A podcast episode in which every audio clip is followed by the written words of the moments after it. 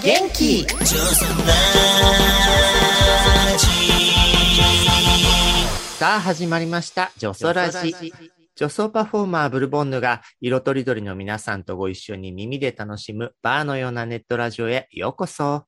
この番組はスタート Your Rainbow 株式会社キャンピーの提供でお送りします。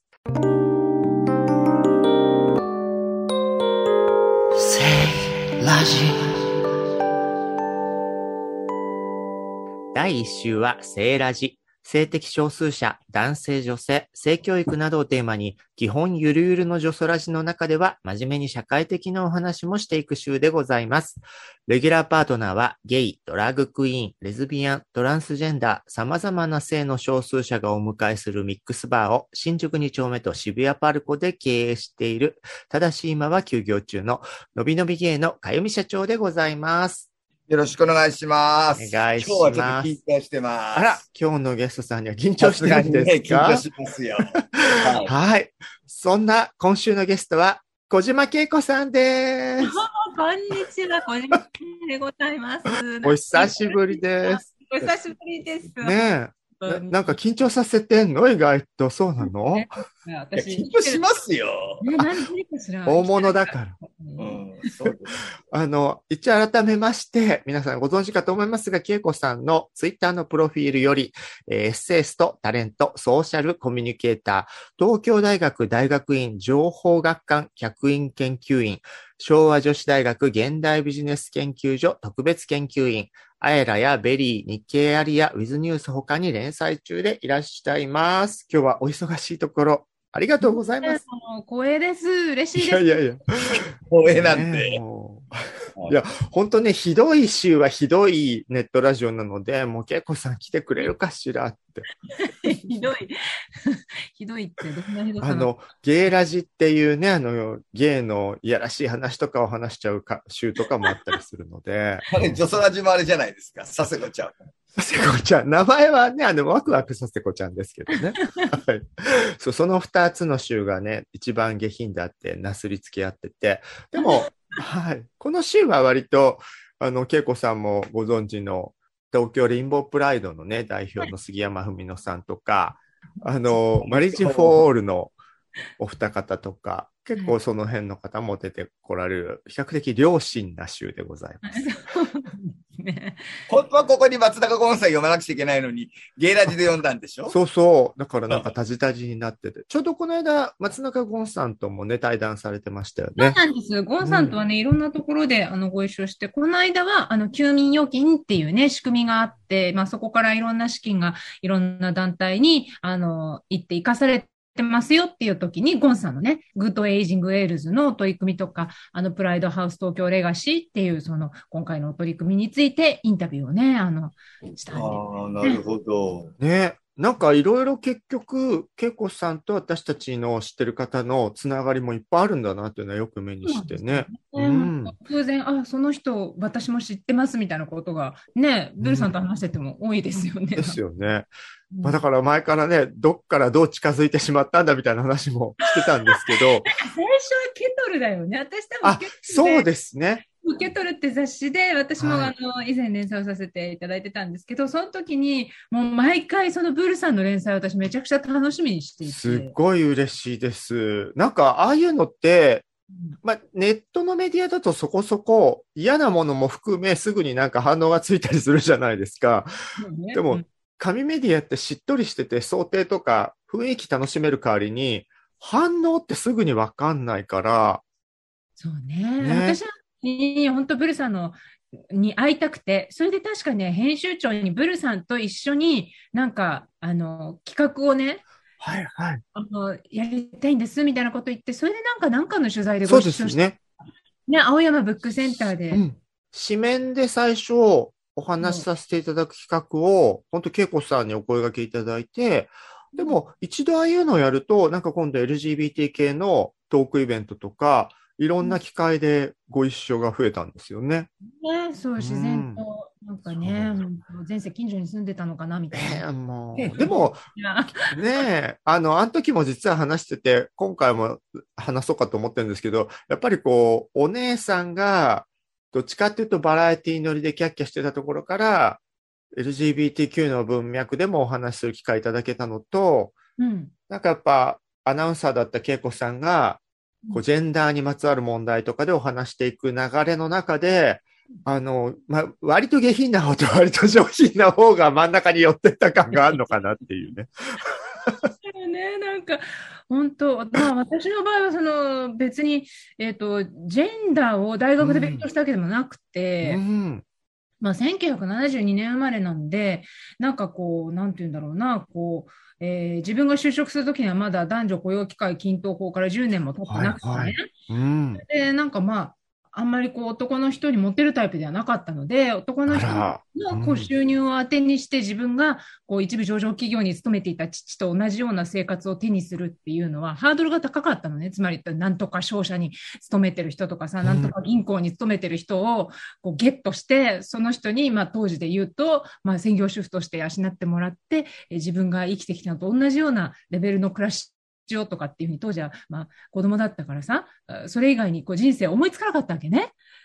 うんちなみにお母様は専業主婦なんですか？そうそう、専業主婦。もあ専業主婦なんですか？その、なんて言うんでしょうね、昭和の、あの、昭和後半の、あの、典型的なニューファミリーというかね、郊外の一軒家に、一部上場企業のサラリーマンの、まあ、典型的というか、まあ、えーそう、そうね、あの、ササラリーマンの、えーお父さんと専業主婦のお母さんと子供が二人。で、子供たちは、親が一生懸命教育費をかけたから、親よりはいい教育を受けられましたみたいな、まあ、そういうありがちな家で育ったんですけど、まあでも、ありがちの中ではちょっといい感じのありがちな中では、方よね。勤め先がかなりね、うんあの、大手企業だったので、えっ、と、いわゆる一億総中流と言われた時代ですけど、多分その中流と言われる人たちの中でも比較的所得の高い家庭だったと思うんですよね。うんサラリーマン家庭ではあったけど。その時にそういう女子の中での自分のたポジションみたいなのって、相当もう小さい頃から意識し始めるもんなんですか？だから当時としてはね、あのーまあ私は子供時代は男女雇用機会均等法1986年より、あの前んだったりもしたので、うんまあまあうん私が子供の時にそれが均等法がね、あの施行されたわけですけれども、ここ1歳違いなので、ほぼほぼ、あの、私が71年生まれなんですよ。ね、だだから同世代。そう、いつもね、恵子さんを、恵子姉さんって私呼んじゃうんだけど、一応私が1歳、俺そう、下だよ。そうなの。でもね、これはね、オーラだからしょうがないと思う。とても妹感ないもん。絶対姉さん感だもん。妹体質なんだよ。妹体質で、よし、もうこれはこの人についていこうってなって、妹モードになって、出てっちゃうんだから、本当に。モードモード見たことないね。どちらかというと、姉子って感じよね。そうですね。心の強いね、もうあわよくば、その、尻馬に乗ってやろうみたいな感じなんだけえど。、実際のご兄弟もお姉さんがいらしたんだよね。目のね、あうんの、うん姉がいたから、ずっと、もうずっと家の中では、あの、子供だったわけよね。私妹キャラだったんだ。で、その姉と母がやっぱりその私にこう女の幸せ論をこう良かれと思ってね、いろいろこう、あの、教えてくれたんですけど、その時はだからその時代ではやっぱりパパみたいな、うん。あの、いい勤め先、ね、ね、いい大学を出て、いい勤め先のサラリーマンを捕まえて、うん。で海外転勤しそうな人を捕まえて、で、専業主婦になって、中妻やるのが幸せよっていうのをやっぱりこう、聞いてたからね。で、自分もその、何、その、中転勤族の家で育った帰国子女だったから、なんか自分もそういう相手を捕まえなくちゃいけないんだってやっぱ思い込んでたね、ずっとね。それって、女性の人生の幸せコースとして、割とお母さんっていうのは娘にそこまで具体的に定義づけちゃうもんなんですね。どうなのかしらね。ただやっぱり良かれと思っ、どの親うんうんうんも良かれと思って、自分の人生の中での成功体験とか、うん。あるいはまあ逆に失敗した体験とかから、こうしなさいとかこうしちゃいけないよっていうのをさ、まあ良かれと思うんってうんうん言ったりする。ブルさんのお母さん、そういうところなくて素敵だな。そうそう。やっぱりほら、元 11PM ガールズから柳ヶ瀬の飲み屋のママになった流れだから、うんそういうタイプの下ろすものって何もなくて好きなように生きなさいみたいな感じだほったんですよっとくことです。平気だもんね。そうそうそうそうね神さんちもそうだよね。神さんのご両親もこう、うんうんうなんか割とちはでも、うんと、父が船乗りで、母は専業主婦で、ぶっちゃけそのさくらんぼも皮むいて出すみたいな、お魚一匹で出てきたことないん意ですよ。味意味がわからない。もうフレークでしか出てきたことないので、僕手を、手をかけられて育ってきました。ぶどうなんてスプーンで食べるもんだと思って。でも、逆に、かゆみさんがやんちゃなことをしても、それをたしなめるタイプではなかったんだよね。そうですね。ちっちゃい頃から、なぜこういうことをやったのっていうふうに、理由は聞かれました。うん。でも自分の記憶の中、うん自分の記憶の中で怒られたことがないんですね。うん。母も父も。まあだから良くも悪くもおかしな形で二人とも仕上がったけど、多分日本の平均的なお家は、ある程度やっぱ道筋をつける感じを自然と吹き込むお家が多いんだろうね。うちは両親が昭和三あのと1933年と37年生まれなのね。うん。だから二人とも子供の時に戦争を経験してるから、うんそれこそ何、焼夷弾の下を逃げ惑ったり、戦後のこのお腹ペコペコ時代とか、家がすごい貧乏とかを経験してるわけね、うちの両親は。うん。そこから父の場合はコツコツ勉強して奨学金取って国立大学出て、で、あの、大きな企業に就職して高いお給料もらうようになって、やっとこう自分の人生がね、あの、うん。まあこう、まあ、回り始めたっていう実感を持ってたし、母も母で、まあ、あの、こうね、夜間の高校に通いながら家の手伝いをして、で、すごく苦しい、あの、お家で育ったんだけれども、まあ、あの、父と巡り合ってうん、それでその当時としては憧れだった団地に住むことができた。っていう、こう、二人ともその実体験として貧困から抜け出すためには、こう、高学歴で、あの、いい就職先に、あの、まあ、いる男性っていうのが、こう、まあ、その成功の鍵であるというかね、うん。っていうのが、ね、実体験だったんだろうね。だから、うん多分、うん。でも、多分戦時中を体験してる人って、ほぼほぼ貧困を味わってるわけじゃないですか。うちの両親ももちろん、あの、疎開した感じなんですけうど、ん下町だったので、帰ってきたらもう焼け野原になっててっていうことで、割とと貧困を味わってたような話はしてますね。ちっちゃい頃してましたそね。っかそっか。うんまあ、はい、はい。その上で、多分結構さんとこはよりご自身が頑張ったことから、あの、娘にもそれを教えなきゃみたいなお気持ちが強かったタイプでいらしたのかな。ね、母、私、母にはすごくね、あの、母を責める気は全くなくて、うんうん母にしてみてね、母、まあ、お家はちょっと貧しかったんだけど、住んでた地域が世田谷だったから、うん周りにお嬢さんがいっぱいいたんだって。で、その周りのお嬢さんと自分を比べることが多分多かったんだろうね。うんそれでううなんで彼女たちはあんな恵まれてて、自分はこんな貧乏でって言って、その恵まれてる女の子たちへの憧れうん。あっただろうから、なんかそれをね、ちょっとでも娘に味わわせてあげたいとか、あとはなんかはいまあ世代的に、こう、あの、正田家の、まあ、うん娘が皇室に入るって、今の上皇后、ね、なるほど ね。はい。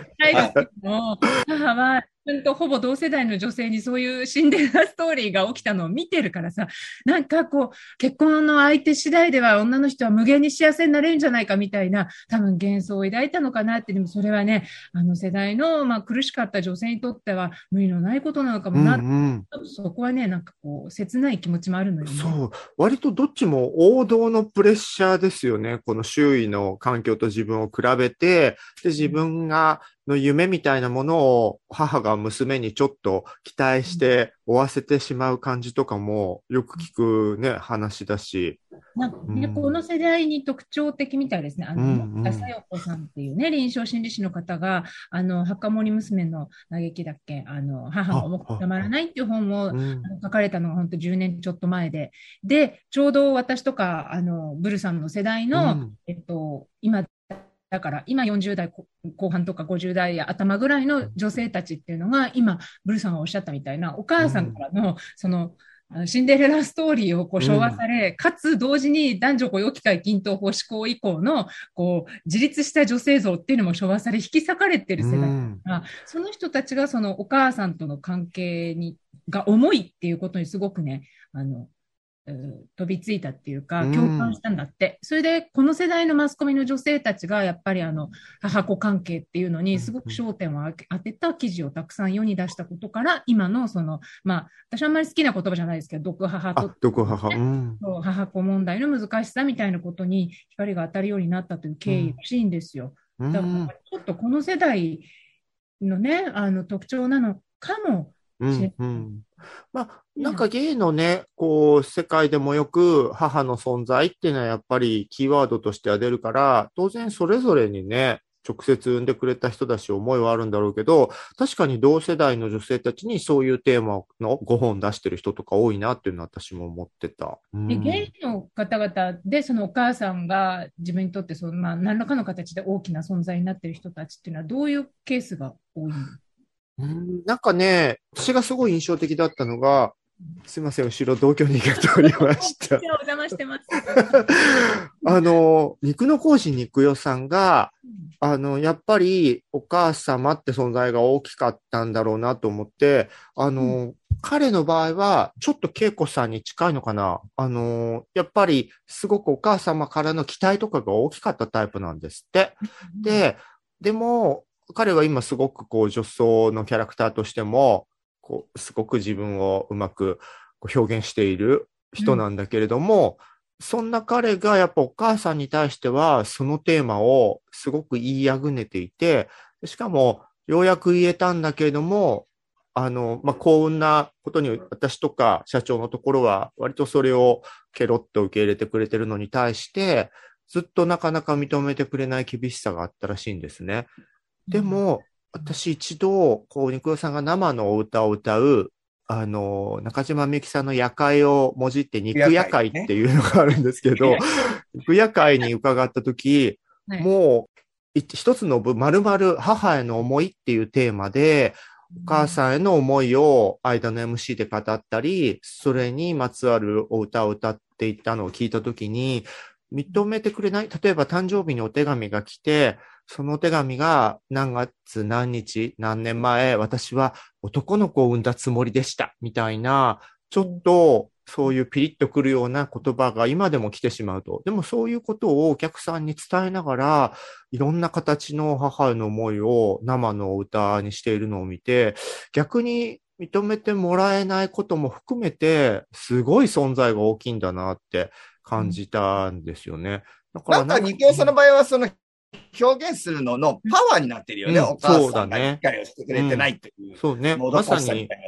歌声に変えたわけだしね。うんああいうのを見るとやっぱ周りのゲイの男の子たちの中の母親の存在って、またストレートのことはまた違う独特の女性性を感じるこの割合もそこそこある分、娘がお母さんを思う感情と、こう、まあストレートの男の子がお母さんを思う感情の要素のミックスみたいな面白い形で母を見てる人多いのかななんて思ってましたね。なんだね。私、あの、最近、去年かな、今年かな、読んだ本で、品田智美さんっていう社会学者の方の書いた、母と息子の日本論っていう本がとっても面白かったんですけど、うん。なんかそれを読んでいると、なんかそれこそ今のあの日本の社会の生きづらさとか、あるいは政治のいろいろな問題点の、ここね、その根底には、あの、まあ、母と息子の関係っていう文脈も一つ見えるっていうことが、大まかに言うと指摘されている本で、で、あの、まあ、女女性にあんまりこう、だから経済的、社会的な自立がこうね、あの、果たすのが難しかった時代の女の人たちってこう、子育てを通じて自己実現をしようとしてる人うんが多くって、それが例えば娘だったら、自分が歩みたかった人生を娘に再現し、あの、してもらうとか、あるいは息子の場合だと、そのすごく複雑な、例えば夫との関係がうまくいかないと、夫への恨みを、その、息子を溺愛することでこう、払って取ったりとか、うん。お父さんみたいになっちゃダメよ、お父さんみたいな男とかっていうふうにすごく息子に言い聞かせちゃったりとか、うん。あるいはなんかね、自分がその、まあ、果たせなかった玉のこし婚を、なんか、絵のこう、いろんなこうね、未練が、あなたはお金持ちになりなさいとかね、なんか、いい学校入って、いい会社入って、いいお嫁さんもらいなさいとかってなっちゃったりとか、様々な複雑な形で、その、まあ、女の人が社会構造の中で抱えたある種の抑圧みたいなものを、その自分よりも社会的に強い立場になるであろうことが、あまあ、一応その社会の中では約束されていると思われる男の子に対して、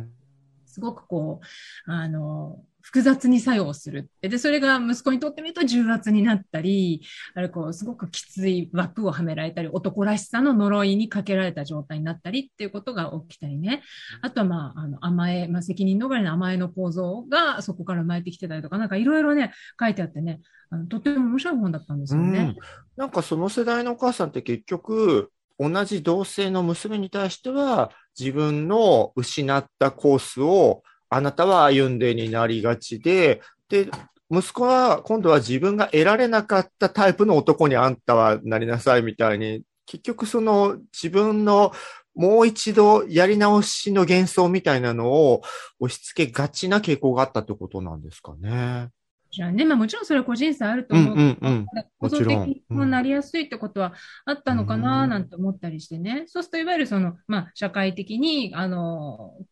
まあ社会的な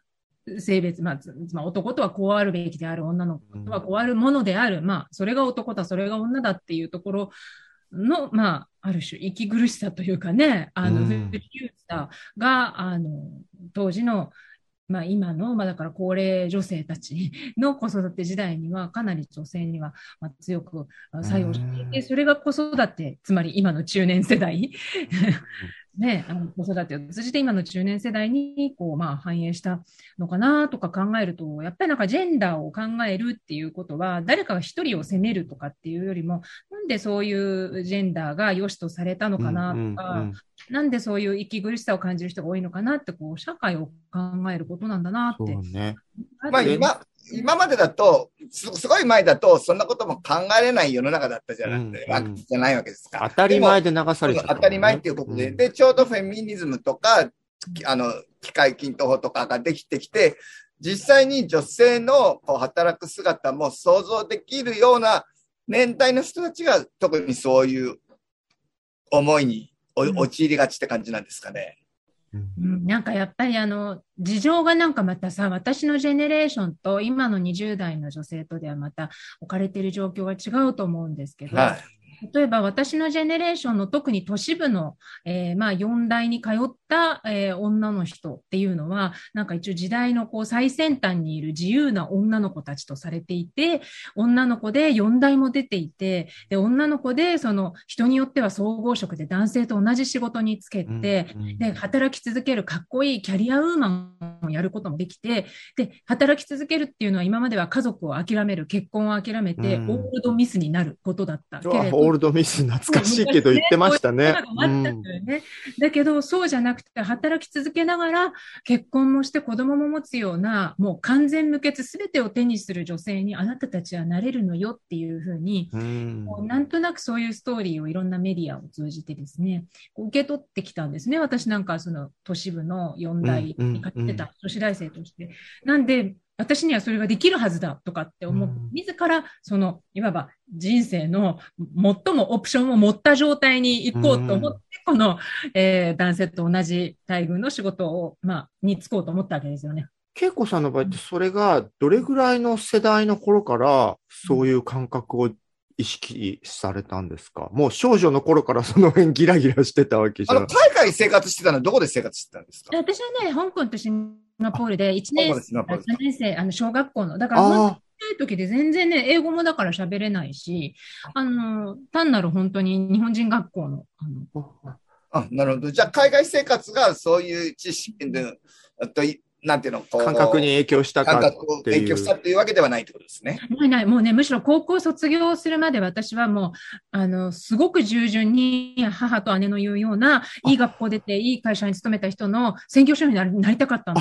あへえ、そうなんだ。あのなだそうじゃないと、それ以外に自分が今と同じレベルの暮らしを続ける方法がないと思い込んでたから、世間あ、じゃああ、割と高校までは、すごいお母さんを弟子るわけじゃないけど、そういうカルトにもう洗脳されてた状態だったのね。私はだから、ね、結婚したのは私が中3の時よ。ね、15歳の時。で、うん当時はね、もうすごい懐かしい話ばっかりで申し訳ないんだけど、いえいえ、聞きたい懐かしいの。当時、覚えてる？その1980年当時の御三家ホテルって東京でどこだったかあ。かゆみさん詳しいんじゃない？え、えっと、大倉ニューオータに、あとどこだっけ？てこ、ピンポンピンポンピンポン。あさすが世代。はい、はい。バブルおじさん。バブルおじさん、さすがでございます。当時は街並みってさ、リッツ・カールトンとかさ、なんかアンダーとかそういうのなかったから、はい、はい。で、ここ大倉大谷が御三家って言われてて、はいなんかこう、あの、ね、当時すごい漬物石みたいに重い晩餐館とかさ、クラッシーとかっていう、はいはいはいやたら、やたらその高級志向の雑誌だったわけね、ファッション誌が。はいでそっちをみんなこう女子大生が必死になって読んで、個人情報ダダ漏れ時代なんで、なんかすごい名門女子大出て、あの、港区に住んでるみたいなプロフィールがいちいち、はいはい。撮ってた。それをみんなこう読んで、私は大谷家帝国か大倉で、あの、結婚式あげるんだ、みたいな、みんな思ってた世代でしょうね、きっとね。それ姉はなんとかそこに引っかかってですね、あの、帝国ホテルの一番ちっちゃい披露宴のこう部屋にね、のなけなしのこう披露宴を開いたわけ。いや、でも帝国ホテルであげられたってもうその当時は勝ち組じゃないですか。その時代、うん。多分、て帝国ホテルで結婚式あげたら1000万とかかかっちゃうもんね。はで、そんな、そんなにかけられなかったから、本当に一番ちっちゃい部屋ちっで、ちゃいところで。はうんもう本当に70人とか、そんなもう本当にちい、はい、っちゃいはもんですけど、でもこう、まあ、名前は帝国ホテい。うんルだから、うんうんい。ねで、その姉の結婚した相手はさ、こう、有名な国立大学を出てて、有名な、あの、企業に勤めてる人でうね。んで、私はそこに、会場にたった一人セーラー服の子供が座ってたわけですよ。で見るとさ、新郎側のお友達はみんなその高学歴、ね、あの、高高肩書き、なんか有名企業のお兄さんばっかり。ね。で、新婦の側っていうのはそこに目をキラッキラさせた、なんかやっぱり女子大のね、はい。同級生たちが座ってるわけですよ。出会いスポットとしてもね、意識してこられてるから。キラキラして。で、それを見ると、あ、こういう世界に私は入らないと、お姉ちゃんとは同じぐらいの幸せは手にできないから、やっぱり姉妹だからさ、お姉ちゃんには負けたくないじゃない、だから最低でもこのレベルまで私は行かなくちゃいけないんだって、中3でね、思って、あそっすか、すごい。ごいプレッシャーで、そっから私ちょっと食べ方おかしくなっちゃって、そ、それ以降15年ぐらい摂食障害だったから。それは体型とかも、男性が好きなスリムでいなきゃいけないなって呪いにそれでかかかっちゃったんだ。というよりは、やっぱり母親がそれまでうん姉の結婚っていうのにものすごく集中していたんだけど、姉が見事に結婚して家を出てしまって、今度は私の結婚とか、私の将来にフォーカスするでしょ？はいはい。れが超プレッシャーで、で、なんか、やっぱり自分で自分の人生をコントロールできる部分って、これ後付けの理由だけど、やっぱり食べる、食べる、食べないとかさ、体型をどうするとか、容姿をどうするしかないじゃない？それでなんか体重を増やさないっていうなんか自分への強力なこうお題を設定して、で、なんかそれに集中するようになっちゃったね、しばらく。わかりやすく食べるものみたいなところに、ど努力というか、思いがいっちゃったんだ。そう、これも後付けのね、説明ではあるけど、やっぱお姉、私の姉は美人なんですね。大変美人で大変こう、容姿端麗なんですね。恵子さんだって綺麗じゃないですか。ただまあ私はこう、なんて言うんだろうな、姉とはタイプが違って、私こう、あの、え、どっちが裏ですか表ですかみたいな薄べったい体型なんですけど、姉は結構立体感があって。あああ、そういうことですね。はいはい点がついてる方が前なのねみたいな体型あ。そんなに、そんなに判別難しい思ってるな。難しいアフガンハンドみたいなね。アフガンハンドって横から見るとでかいなと思うけど、前から見るとうっすってなるじゃない 逆でね、前から見ると大きいけど横から見ついてな。でね、そういうのがすごいコンプレックスで、いわゆる女性性に対するコンプレックスがすごくあったりとか、で、背もでかかったから、当時理想とされるキョンキョンみたいな、こう、女の子らしさから、すごく対極にあってここも女性性へのコンプレックスで、うんで、なんまあか、せめて太らないとかっていう形で理想とされる女性のこの容姿の、あの、項目をクリアしようと思ったんだなね。るほどね。OK よ、これ後付けの理由だけど。うんうんうん。でも本当じゃあいろんな意味で、相当の社会からとか、まあ近い親族からの、こうプレッシャーとか呪いをいっぱい受けている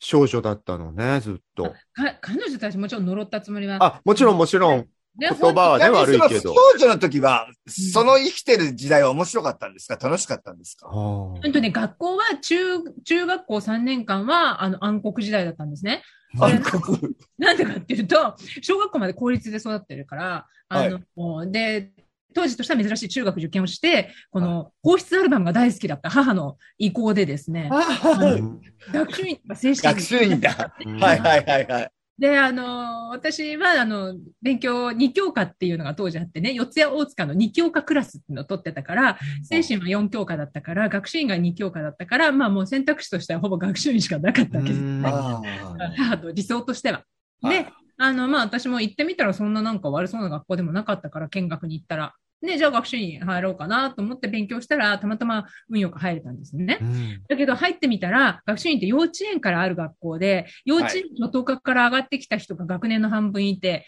で、はいもう半分は中学から入った受験組なんですね。はい。うんで、中学から入った人たちはうちみたいなサラリーマンの家とか、あの、自営業のお家とか教員やってる方とか、はいまあ別に、あの、一般的な家が多いんですけど、はいこう、残り半分の下から上がってきた人たちは、あの、やっぱりこう、裕福なお家とか、うん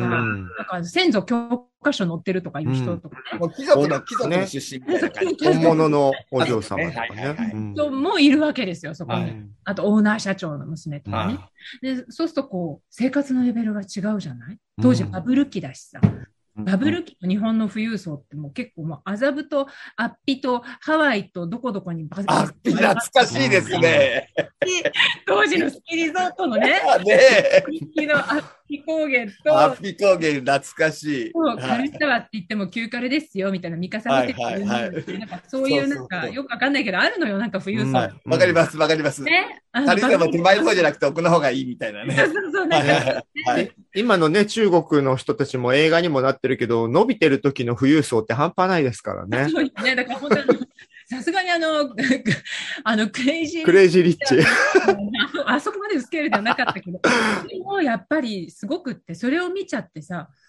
そうするとなんか四谷大塚の時とか、なんか努力すれば偏差値が上がって、なんか志望校に入れますとか言ってね。うんでうちの両親もなんか戦後日本は民主化してね、その誰でも平等になって努力次第でみんなねは中流になれるって言ってたのにさ、いはいはい。私も一生懸命勉強して志望校、第一志望校に入ったのにさ、うんいや、それ無理だろ。私がどんだけ努力したって、そんな休暇とアッピとハワイに別荘なんか持てねえわと思って、要はもう、ちょっと乗ってるとかさ、ありえなくないですか？なんか。生まれた時のもう差別があるわけですもんね。生まれがねい。わゆる格差で。格差よね。階級というか格差。が、うん。まあ日本には未だにその、まあ、階層があると。うん。はい。旧階級を受け継いだ厳然たる階層があり、格差があり、うん。個人の努力とかではどうにもならない人生の差との差というのがあるというのを、その敏感なですね、思春期に知ってしまって、で、グレたん。3年間ね。でもそこって実は学習院だけじゃないですか。き基本的にそ、そ、そこが顕著にある学校って。まあ、すごい珍しい環境よね。そうですよね。家族が多くていい世界。世の中の人が、やっぱ良いところに行かせようみたいなものって、そこでもっと圧迫感を感じるかもねってことは、多分そういうお家の話とかに限らず、なんか、切磋琢磨してほしいって思う気持ちあるんだろうけど、逆に子供たちにとっては、自分なんてってこう、ね、肯定感を失うかもしれない環境っていうこともあり得るわけですよね。もうそれをケロッとさ、うんとあ、こういう人たちもいるんだ。でも僕たちは僕たちだって考えられる子も多分いるんだよ。いるいる。だからね、うんそれは本当にね、あの、か、ももし家庭がね、まあ、あの、なんて言うんだろうな、そういうあまり他人と比較して君はどうとかってうんうん言わないお家だったら、あの、今日すごいお金持ちのお友達がいてねとか、あら、そう、すごいお金持ちのお家なんて面白いから見てらっしゃる。ね、いいわねとか、取り入っちゃえとかね。そうそう美味しいものでも持って帰っておいでって。そうそう、あの、普通に家のお家だったらよかったんだけど、うんなんかそこですごくこう、親がコンプレックスを刺激するようなうんうんうんうん態度を取っちゃうときついかもしれないですねそっ。か。なんか、で、結果として良かったのは、うんえなんで高校3年間、まあ一貫校なのに楽しくなったかっていうと、その中3の時点で、ちょうどその姉の結婚式も見てで、プレッシャー感じたりとか、なんか食べ方がおかしくなったりとかっていうタイミングではあったんだけど、それがあまりにも苦しかったんで、うんなんか、この人と比較してね、その絶対に追いつけない部分で比較し続けると、これ死ぬまで解決しないので。自分ではどうにもできない部分を比べるのはもうやめようと。中3でそこをもう気づいたの？すそれはど。んなタイミングでそういうふうに思ったんですか？で毎日じっとりじっとり、恵まれてる友人のセーラー服の襟の後ろのこの四角をねっとりねっとり見続けて考えたの。観察の末。で、またそういうお金持ちの子ってさ、勉強できたり、性格良かったり、容姿も慣れてたりするのよ。そうすね、もうなんかもうどこもね、こう、なんか突っ込むところがなかった。あの嫌な言葉だけど金持ち喧嘩せずって当たってたりするんですよね。そうなの。で、でも、それそれどんどん毎日自分、自分のどす黒さだけが濃縮されていって、うんそれでね、ある時その臨界点に達して、もうこの先祖教科書に載ってるレベルは、もう3代前から生まれ直さないと無理なんだから、私がどんだけ嫉妬してもこれ無駄だから、うんうん。そうじゃない風にしようと思って、例えば人を笑わせるとかね、うん。急に芸人に目覚めて。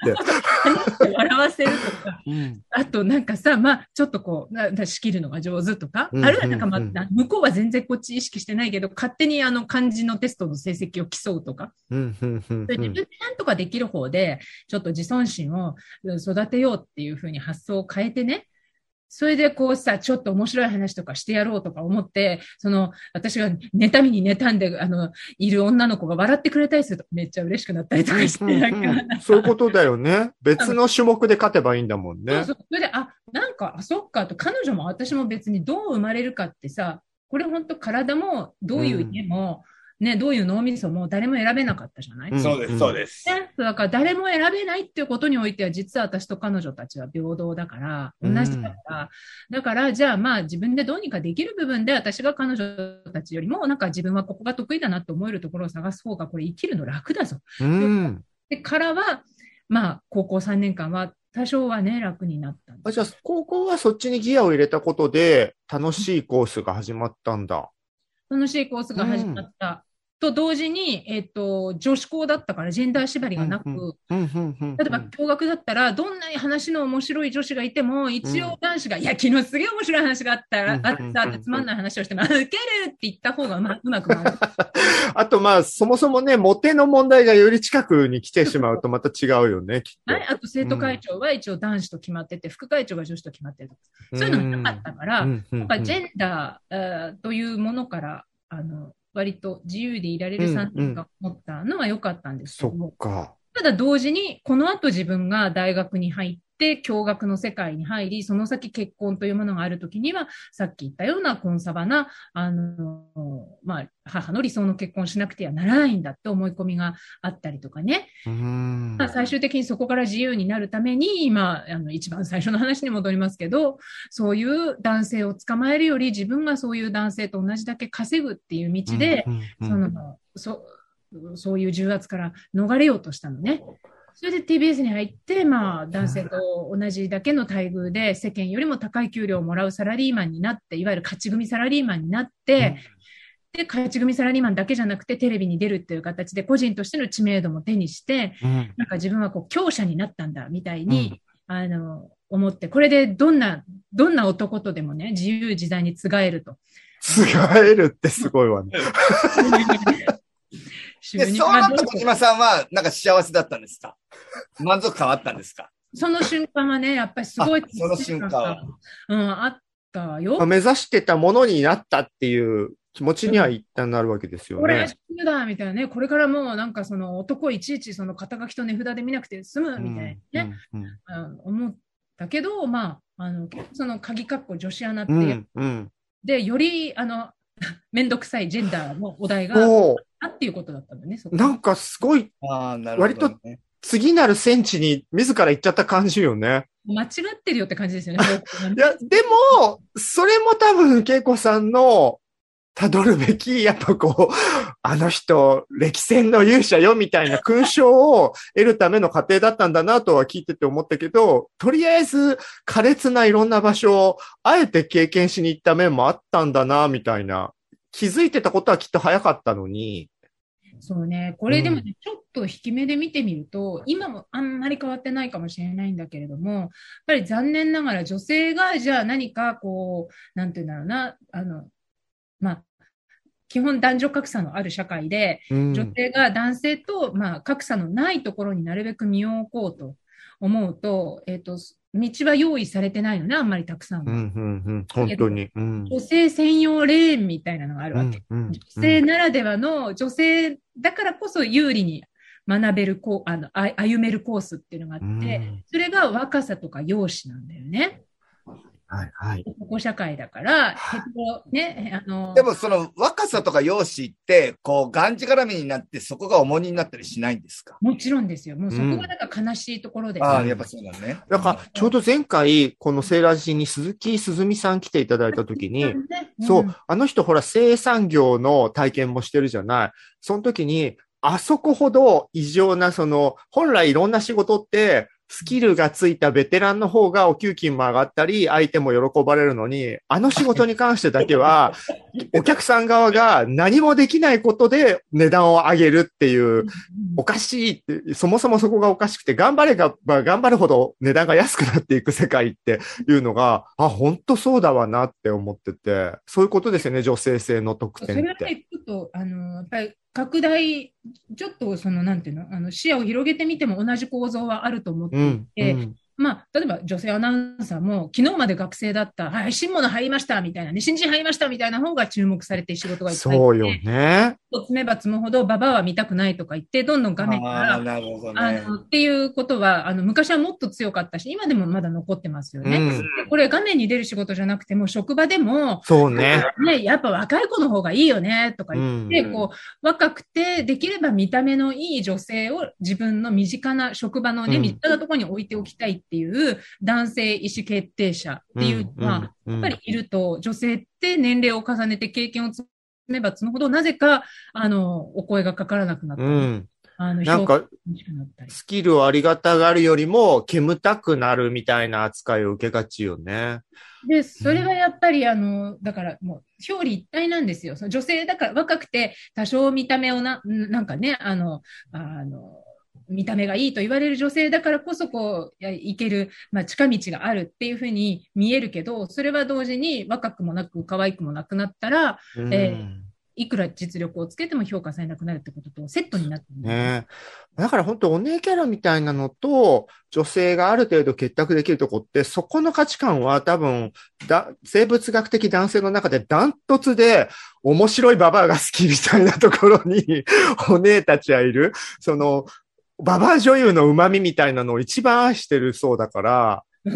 そう、そこはね、だから、どこまで行ってもストレート男子は若くて拙い演技をする、なんかアイドル女優みたいなのを可愛がっちゃったりするじゃない。全然興味ないからね、あの辺。その辺は本当に良かったんだなと思いますね。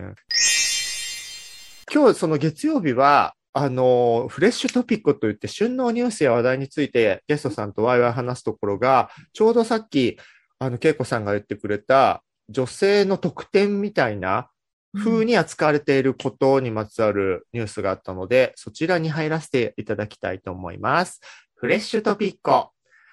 レディースデー廃止、ジェンダーレスの流れ、老舗映画館にも、9月1日の TBS ニュースからのお話です。100年を超える歴史を持つ、えー長野ロキシー、昨日までは毎週水曜日をメンズデー、金曜日をレディースデーとして一般料金から700円割り引いてきました。しかし、性別による差をなくそうとするジェンダーレスが浸透しつつ浸透しつつある中、今日から毎週水曜日は誰でも割引を受けられるようにしました。支配人の言葉、LGBTQ の作品も上映してきた中でずっと矛盾を感じていた。時代にそぐわないから変えるなら今だろうと。また、夫婦50割引も廃止し、入籍の有無や男女に限らず、2人で入場すれば割引を適用します。これ先行のニュースとして、大手の東宝シネマズさんも7月からレディースデーをやめていたりしたんですね。この辺の、まさにその昔はレディースデーとかレディースなんとかって確かに街の中でいろいろあって、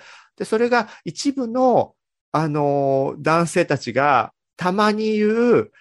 男性差別だってあるじゃないかの根拠にもなっていたりもしたんだけれども、この辺がこうどんどんなくなってきているというニュースですね。でもさ、これをさ、なくすにはさ、まず男女差別のさ、男女のこのお給料の格差とかをなくさないといけないよね。うん、やっぱり女の人はさ、お給料がちょっと低いみたいなイメージあるから、安く見れる日があってもいいんじゃないかなって思ったりもしてた。あの、これなんでもともとそういうものが存在してたかっていうと、なんか価格弾力性っていう言葉があって、価格の変化に対して需要がどの風に変わるかっていうので言うと、一般的には女性の方がこうワゴンセールがあった時により飛びつきやすいみたいに、お得になってますって言ったことで動く割合がやや高いんですって。なので、レディースデーってすることで、友達と連れ立っていきましょうで、結果、動く層があるならっていうようなことを狙ったりした面と、あとは口コミパワーがやっぱり女性は強いから、インフルエンサー効果を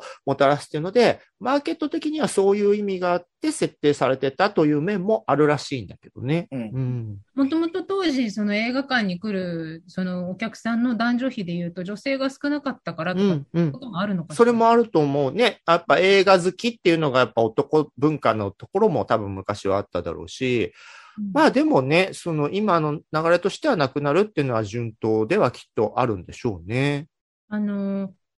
これの流れで、だから女性専用車両もなくせってなるのを私はちょっと危惧していあて。へえ、そういうとこを結びつけちゃう人もいるんだ。全然意味違うのにね。うん、でもいそうじゃない？なんかレディースですんだろうって、だったら、うんうんあの、逆差別をなくすっていうことなんだから、女性専用、はいはい専用車両もなくせよっていうふうにね、言う人もいるかもしれないんだけど、まあ、あれは、その、なくならない痴漢被害うん。そっちのことだよね。ね、問題なので、実は全然その映画館のレディースデーね、理由が違うからう、ん。ごっちゃにする人が出なければいいなと思うな。本当よね。この辺の単にお商売のなんかっていうもので言うと、あの、私とかもレディースセットって、サラダがついて、メンズセットは大盛りになるっていう差が昔よくあったのね。そう、パスタ屋の五右衛門とかそうだったのよ。今、そう。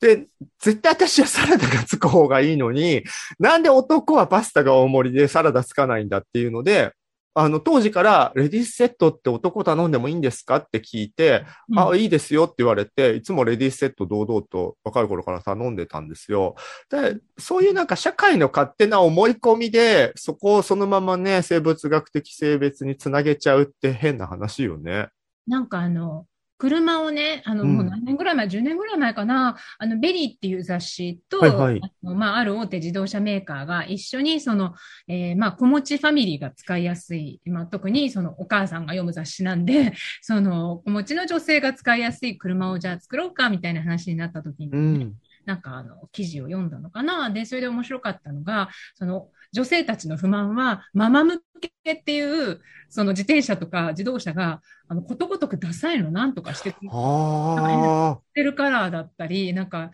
変な丸っこいフォルムだあ、ったり、はいはいはい。模様がついてたりとか、なんかこの変なママくくり、レディーくくりみたいな、うん。これっていうね。で、普通にかっこいい車に乗りたいっていう要望があり、で、えっと、もう一つ、で、それで面白かったのが、その、ある大手自動車会社のその、まあ、あの、インタビューにね、出てきた方がね、言ってたのが、まあ、社長さんだったかな。あの、実は、子持ち男性にもそういう悩みはあるんですと。フファミリー向けの車っていうと、なんかダサいんですよ。で、も、子持ちになっても、やっぱりかっこいい車に乗りたいっていう男性もやっぱり多いから、やっぱりその、ママとはこう、パパとはこうとか、うん。なんか子持ちはこうとかっていう、そのメーカー側の思い込みっていうのが、ユーザーのその需需要とね、実はずれてましたよね、なんて話をして、で、なんかこう、まあ、家族がかっこいい車に乗って、しかも機能的みたいなのをこう一緒にこう作るコラボ企画みたいなのやってたんです。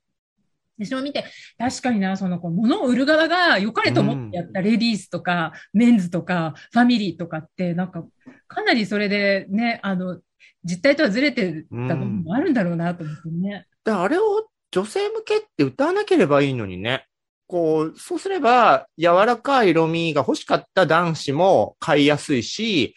で、またクールなものを女子もバリエーションとして別のクールを用意してくれればいいんだけれども、本当に確かにママ向けの商品とかって、ママはみんなこうファンシーグッズ寄りにならなければいけないのか みたいな傾向あるよね。そう、私も子供を持った時にですね、あの、愕然としたんですね。その、うんなんマタニティ周りから始まって、あの、まあ、今はだいぶおしゃれになりましたけど、まあうんうね、ん。20年ぐらい前っていうのはそまだ、うね。うん、ダサいものが多くって、ダサいって言うとあれですけど、まあ、うん同じような、ふわっとした。ものが多くって、うん。うんまあだだから少なくとも多分この手の映画のお話だと、マーケットはなんとかセットみたいなのは全然ね、その狙ってやってもいいけど、そこに性別を結びつけるのは今後はあんまりいい感じにはならないことが多そうですよね。そうね。うんだからなんか、あの、また心配性だからいろいろ危惧しちゃうけど、うん。やっぱり、あの、これからは多様性だから、じゃあ LGBT デーを作ろうとかってことを考える人が、はいはいはいはいかもしれないけど、そういうことでもないっていう。そうねね。あの、LGBT デーを作ると、そこに乗っかる人はカミングアウトを強制になってしまったりするから、そういうことじゃなくて、LGBT の人が内心を持ってることも、